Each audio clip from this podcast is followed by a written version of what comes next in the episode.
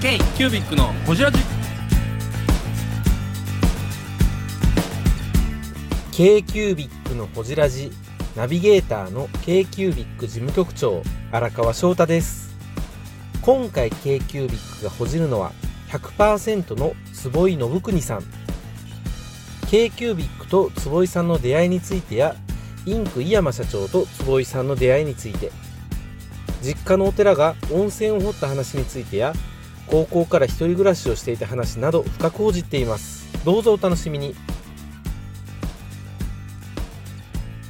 ゃあ行きましょう。はい。でははい。じゃあ、お疲れ様で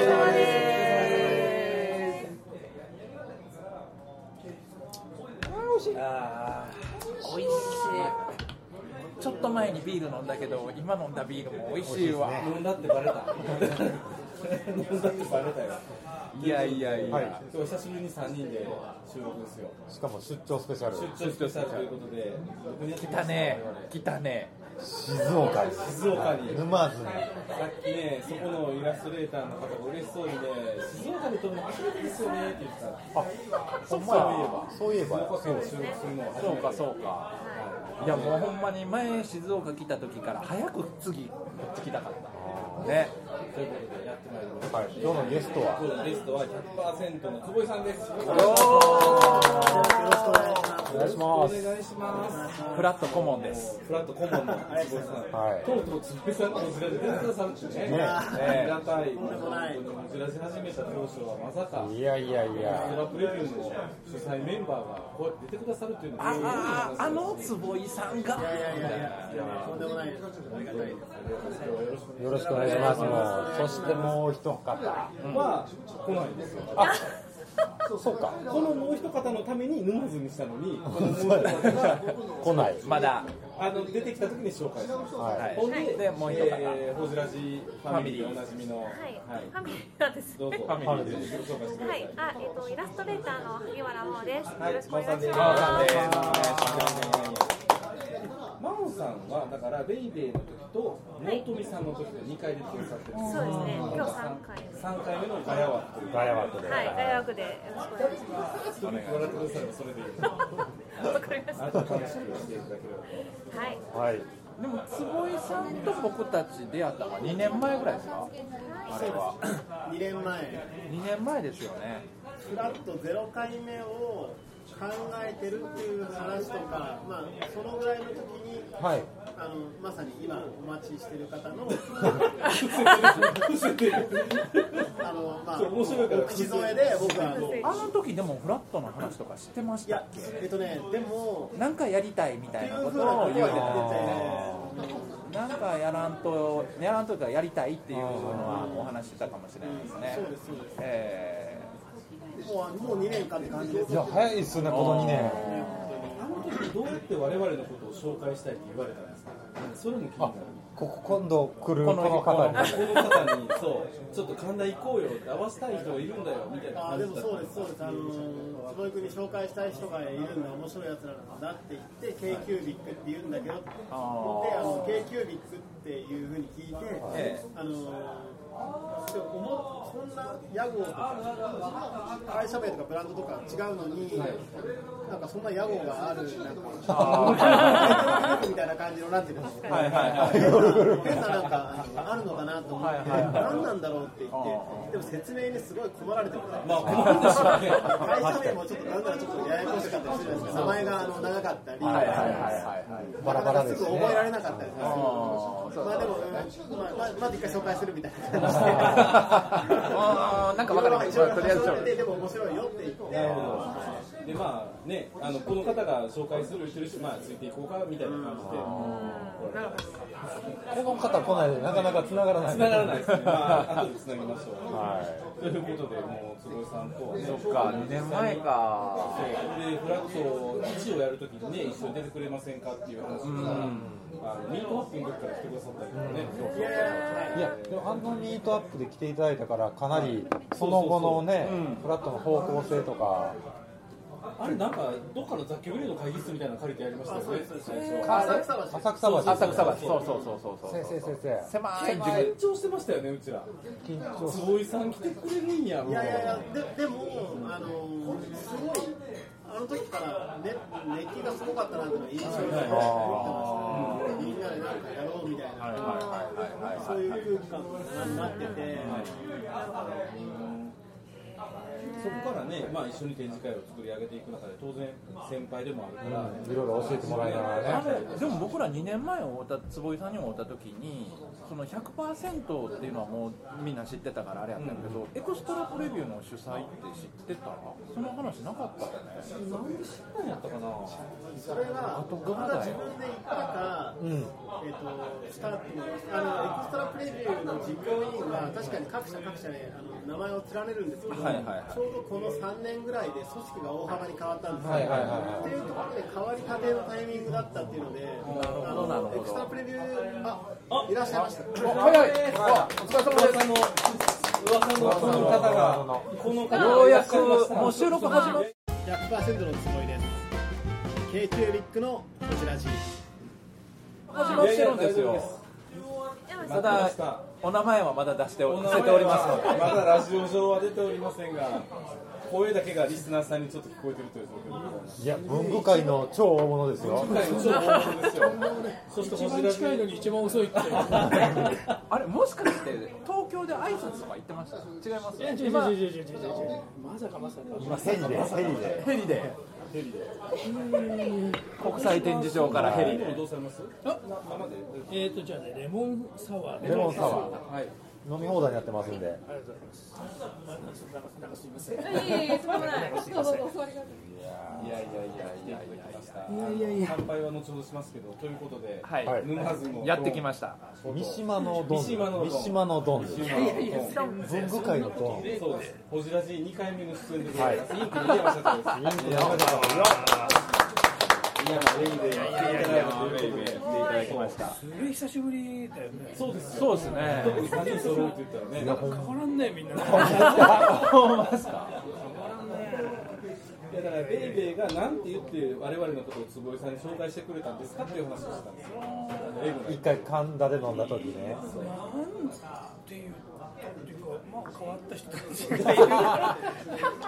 関西関西の変わった人たちがいるからウェル乾杯しましょう乾杯じゃあ、改はい乾杯カムようこそ沼津へやっと来ましたようこそ沼津へめて、今日、あの、地酒込み飲み放題プランにしましたね。地酒飲み放題。ねもうなんかじゃんじゃん飲んでくださいな飲んでくださいって別にあのあれだけどねその前にベイベーと坪井さんはどうもそれ聞きたいもともと何つながりいや、ていうか、こう別に普通に、っていうか、なんだろうね、なんか気がついたら知ってたっていうまあまあそうです、もちろんインクさんのことは、まあ、地元というか、沼津でいたんで、もちろん知ってて、で、お取引もしてもらいたいとか、あのいろいろそういう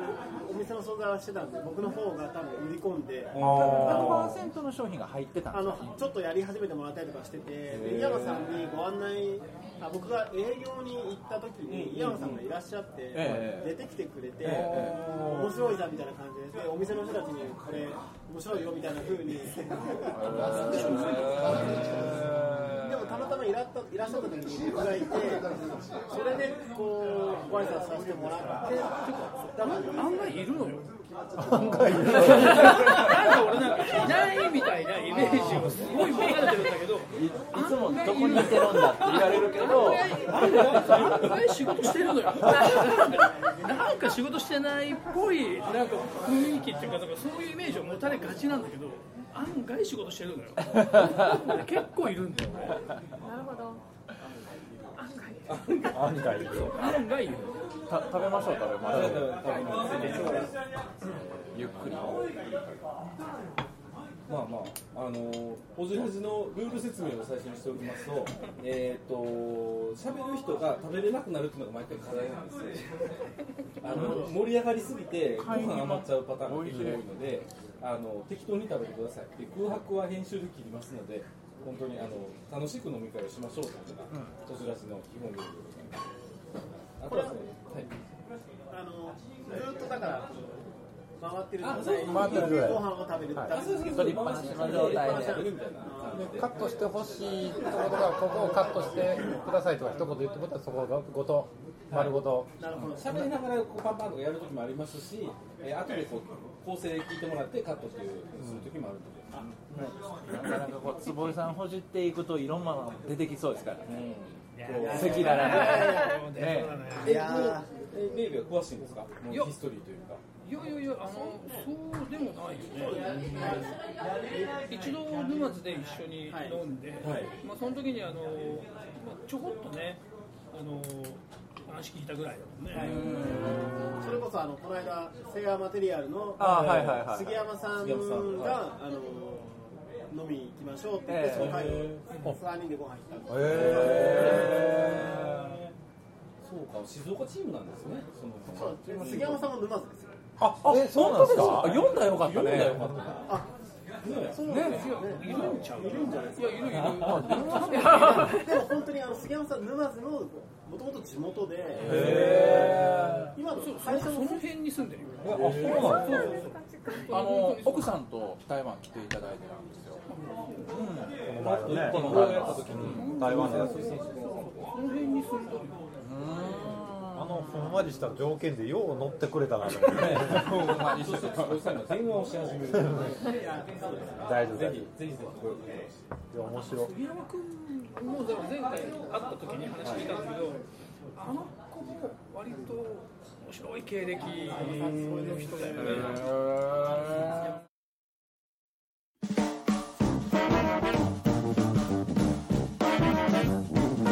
K-Cubic のホジラジではリスナーの皆様からメッセージをお待ちしておりますアドレスは info.kcubic3.com info.kcubic3.com もしくは KQBIC サイトのメッセージフォームよりお願いします iTunes のコメント欄でもお待ちしております皆様のお便りせーのお待ちしています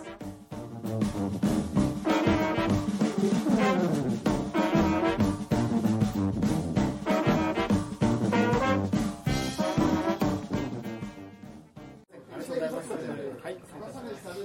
レフォンショッキングみたいな。お友達紹介みたいなほんまや。こんなね7時の晩ご飯食べてるよって話ですよお風呂にも入って昨日が遅かったからって言ってちょっとベンチャーもすいませんでしたんですけど申し訳ないもんあ、そうなんですね。セイバさんもこっちやったんですね。もう全然知らなかったです。地元って知らなかったです。なかなか面白い経歴の人だよね。もともと JTB、あ JTB ですよね。そうそう。横浜 JCB か。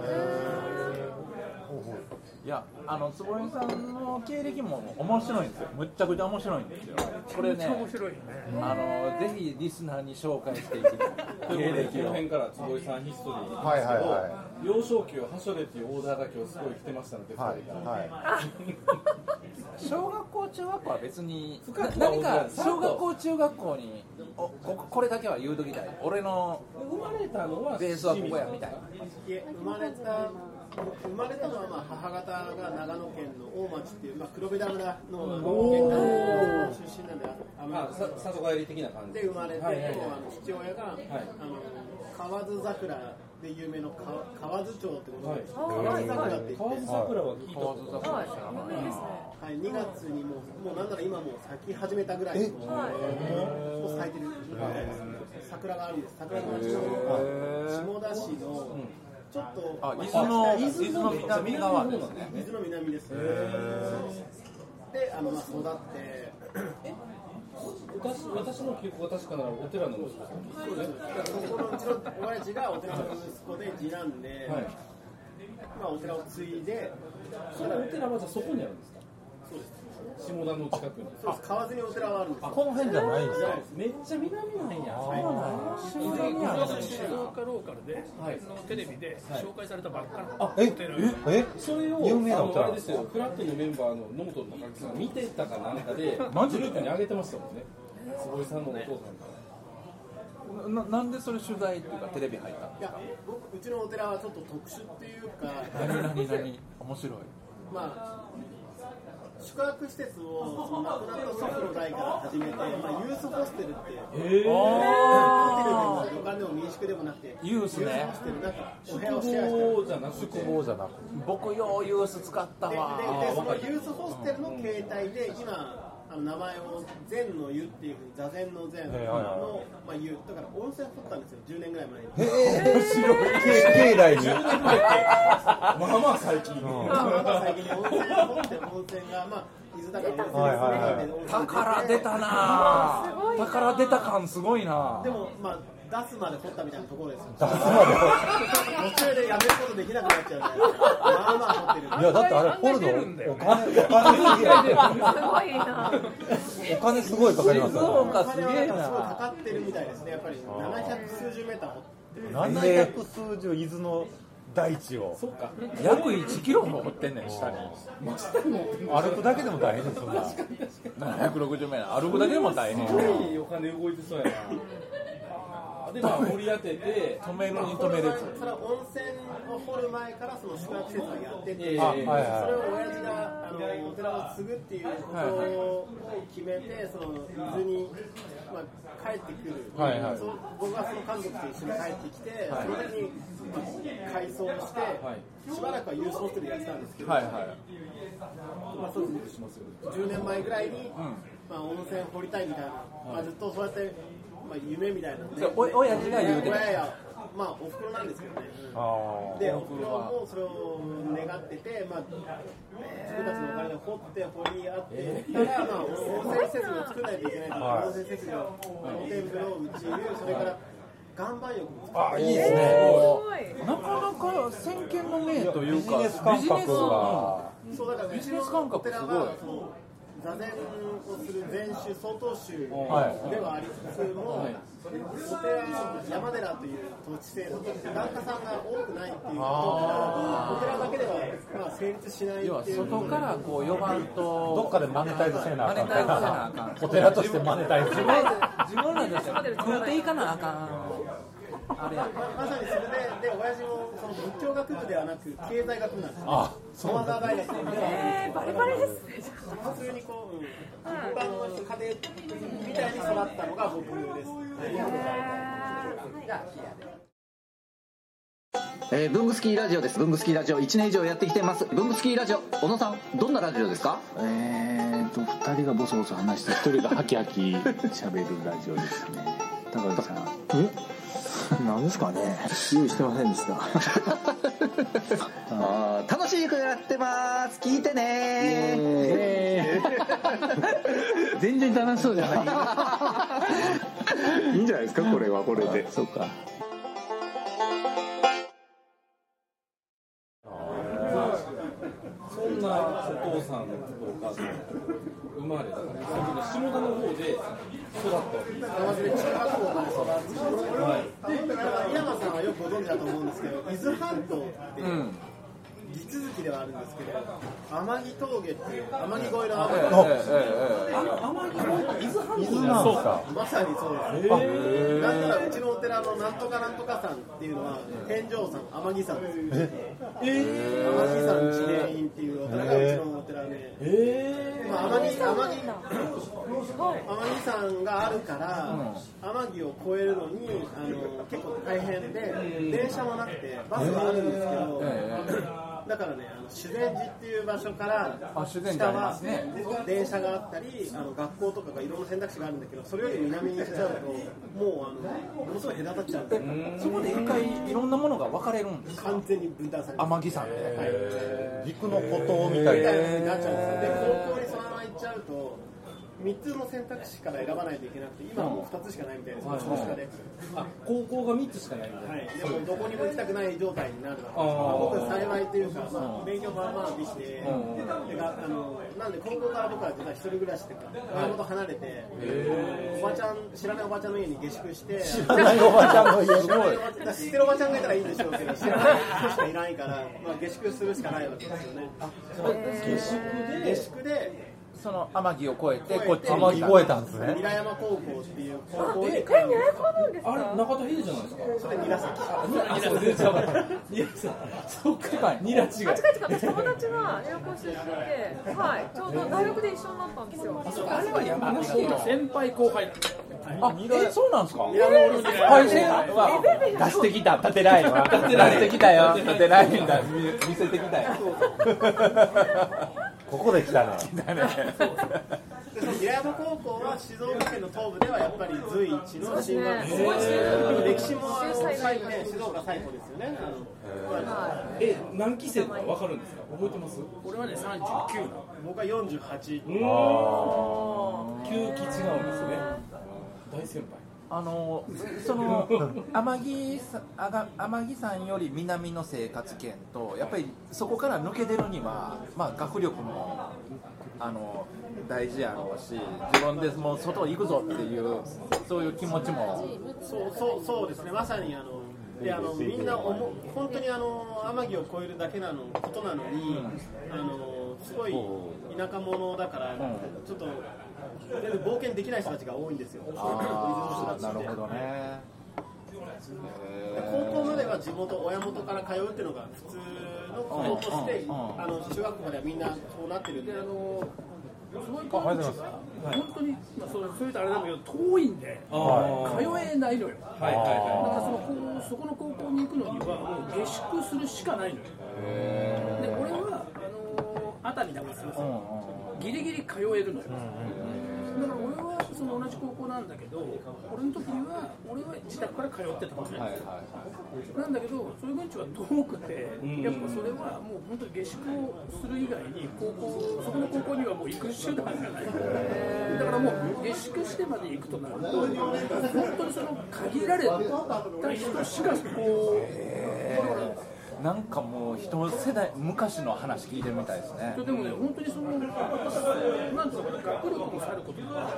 か相当覚悟しないと、でも本当に出れないと思う、まあ、しかもだからその出て、家出て。そうそうそうなんでそすうやよ、んね中学校中出学て家3出年るあれやもん終わって家出なきゃなんないっていう、そそうういいうう、競合の子ってクラスメートにいましたもちろんだから平山高校に通う通いたい子で通えない遠方の人たちもまあまあいるんですよ。一学年で四五人。いいつぐらいに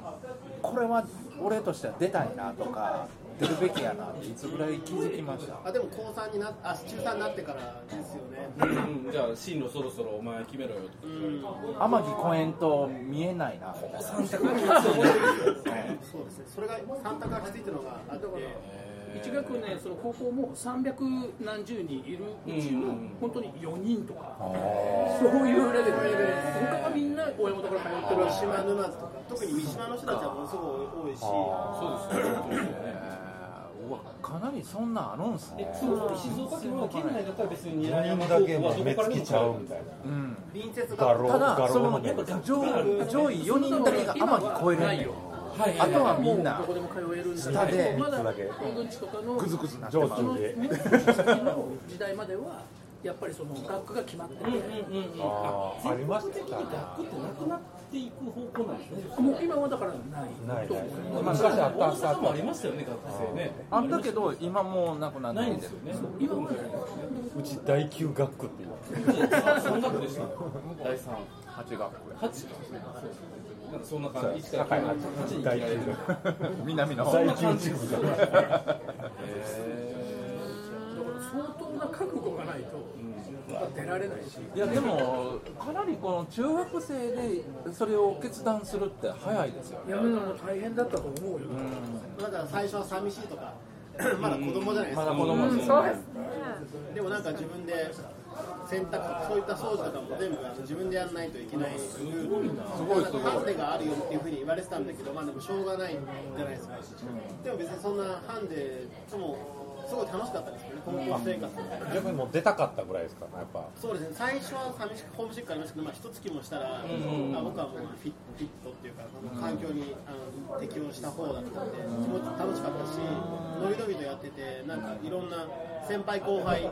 できるんですよだからその下宿は一人の生徒だけを受け入れるためにあるわけじゃなくて行ってもはいはいはい45人とか一棟別にあったりとかだから行動生活をするんですよ。 それは面白いですよね。こう寮みたいなちなみににニラ校ってだ男子校共学共学の方なんだへえ k q b i c のホジラジこの番組の提供は山本資源ロンド工房レアハウスでお送りしております